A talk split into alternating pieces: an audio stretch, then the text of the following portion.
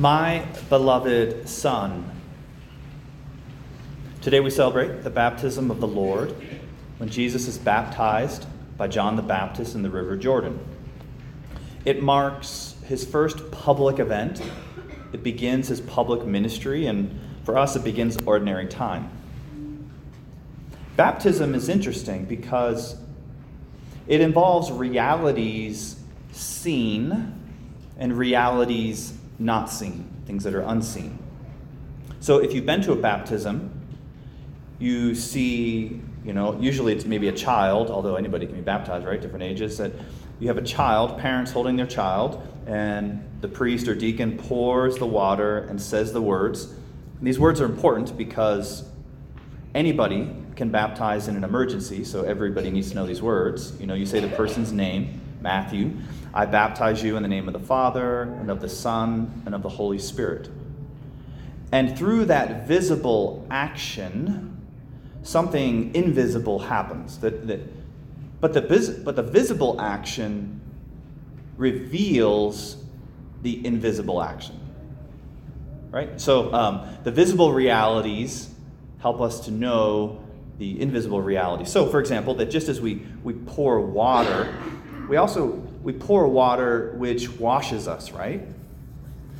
The pouring of water is a symbol there of, of the washing away of sins, both actual sins but also original sin. You also do a baptism in the midst of a community. You have you know, family and godparents and friends, and it symbolizes that in the baptism we become part of the larger family of God.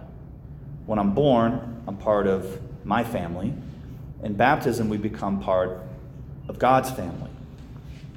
We're also given the gift of the Holy Spirit that we, we put on Christ. We see that in the symbolism of the white garment. That just as this child has put on this white garment, that you and I have put on Christ and become a new creation. So, does that make sense? So, you have the visible showing the invisible. So, Jesus today is baptized. Does, does Jesus need to be baptized? Jesus is God. He doesn't need to be baptized. But we needed him to make holy the waters of baptism. That by Jesus entering into the water, it makes it holy so that when you and I enter the water, we are made holy. And remember, I think my homily last week or sometime was um, holy means to be set apart yeah, no, two weeks ago, the Holy Family. That, that so in baptism we are made holy, we are set apart as part of God's plan. And so this action, this visible action, God shows us a little bit today what's happening there, that the Holy Spirit descends in the form of a dove, that the Holy Spirit is present. The Father speaks, This is my beloved Son, in whom I am well pleased. It's revealing for us what happens in our baptism. In our baptism, we are given the Holy Spirit. We are given the indwelling of God so that when the Father looks at us, he sees his Son, Jesus Christ. That's what makes him pleased in us. He sees his Son. And it's a reality whether, I mean, we really can't see it. You, we can't see who's a son of God, a daughter of God, or not. In heaven, in heaven, we'll be able to see. And I think that's something, it's what I want to focus on today because it's a reality that is, but we don't see it. That you and I, from our baptism, are the beloved sons and daughters of a Father who loves us, of a God who pursues us, of Jesus, God, who thinks you and I are worth dying for. And so we have a dignity, a goodness as beloved sons and daughters that can't that can't be taken away.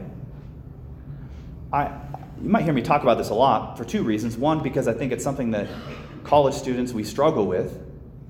We tie our identity so much into what we do, our grades, our friends, what people think of us that we forget that our dignity is actually something deeper, more central to us that can't be taken away. But also, secondly, that our spiritual life comes from this foundation that is from our dignity of being the sons and daughters of God. Something that can't be taken away. I love the like the image in the prodigal son story when the son comes back, even though he's covered in pig mud, even though he was really far away, even though he's made a lot of bad decisions, the father runs to him because he loves him. The father puts the family ring on him to remind him of his dignity. That it doesn't matter. Maybe, maybe even uh, as we get back from Christmas break, maybe we look and say, you know, wasn't the best break, you know, or maybe like I didn't, I don't have a whole lot to show from it, you know, that I didn't really do anything. I felt kind of lazy. Maybe I got in a fight with my parents or my siblings. Fights, multiple. Uh, so, you know, like, you know, maybe we're not feeling super great about that. But God says, it's okay. That doesn't change your dignity. That you're still my beloved son, you're still my daughter, that I love, that I desire a relationship with. And I invite you to come and enter into that relationship in a deeper way. You don't have to, but let's let's do it. Let's go forward. That's why I love it's a new year, a new semester that we have an opportunity before us to enter into a deeper relationship with God than ever before. And that comes from first being here today, Sunday Mass, check.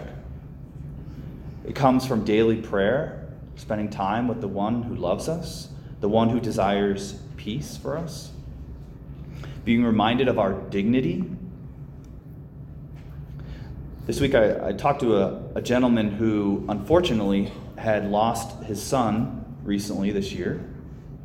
And he told me the story, and he said, he said, My son just, we didn't know he had diabetes, but he went into a diabetic coma. And he went to the hospital.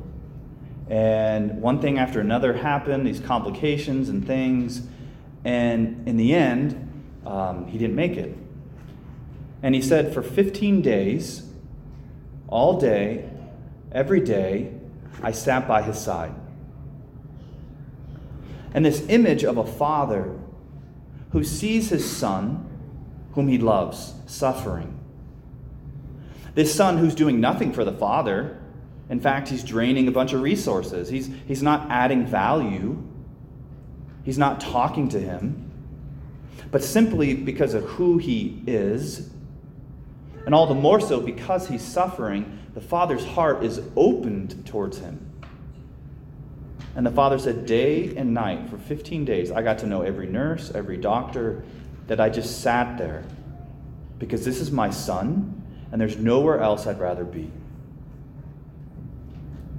How much more so God the Father wants to be with us, is with us, especially when he sees us suffering, feeling overwhelmed, disconnected, searching for meaning that the Father loves us and desires our good. That our value in baptism is, is who we are. My value is in who I am, not in what I've done or not done. God looks at you and I and He says, I don't just love you, I like you. Somebody recommended the movie a Beautiful Day in the Neighborhood to me. And I was like, what the heck? It's Christmas break.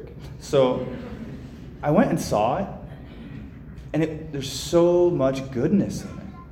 And I think I, as I, I, reflected on my own childhood and watching Mr. Rogers, you know, and, and I, and thinking like it was very simple, and it was very calming actually. He would talk very slow. um, and I always, I think, I don't know if I just thought or maybe I was jaded and I'm like, oh, I wonder what he's like in real life. But that's just the thing. He was never acting. That's how he is.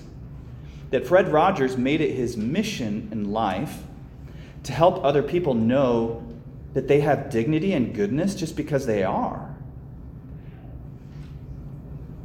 And there, I, I was like drawn into that and looking at some of the old episodes and things. And there's, a, there's one where he meets this young man, Jeff Erlanger, who is in an electric wheelchair. And Jeff comes rolling out and, and, and he talks to him and, and he's asking about the wheelchair and then he demonstrates it. And, And he said, Your mom and dad must be very proud of you. I know I am. And, and he says, you know, you're able to talk about all these things so well and you're helping other people. You just, you feel the affirmation and the goodness there. This, this gentle and loving father, and we get suspicious about that. Like, you know, does Mr., you know, and, and, and, they even comment in the movie, like, does Mr. Rogers, doesn't he have tattoos? Wasn't he a Navy SEAL? No, that, those, were, those were made up because we, no one can be that good. No one's that innocent. No one's that kind but he was. And how much more so God is. And, he, and, he, and that's the episode with Jeff, he, he sang this song, and, and it's so simple and good and, and genuine. Uh, and, and the words are it's the song is It's You I Like. And you can imagine, you can imagine almost like God the Father like saying this to us. And he says it through the scriptures, but he says this to us. He goes, It's you I like. It's not the things you wear, it's not the way you do your hair, but it's you I like. The way you are right now, the way down deep inside you. Not the things that hide you, not your toys, they're just beside you. But it's you I like. Every part of you your skin, your eyes, your feelings, whether old or new. I hope that you'll remember even when you're feeling blue, that it's you I like. It's you yourself. It's you. It's you I like. God does not create that which he does not love. That he knows every hair on our heads. He knows the, the, the plans he has for us to give us a future full of hope. And that what he wants from us is not perfection, but a relationship a relationship that is possible because we've been baptized into the grace of his Son, Jesus Christ. And that you and I are invited to live and to be and to speak from that dignity of who we are a beloved Son in whom he is well pleased.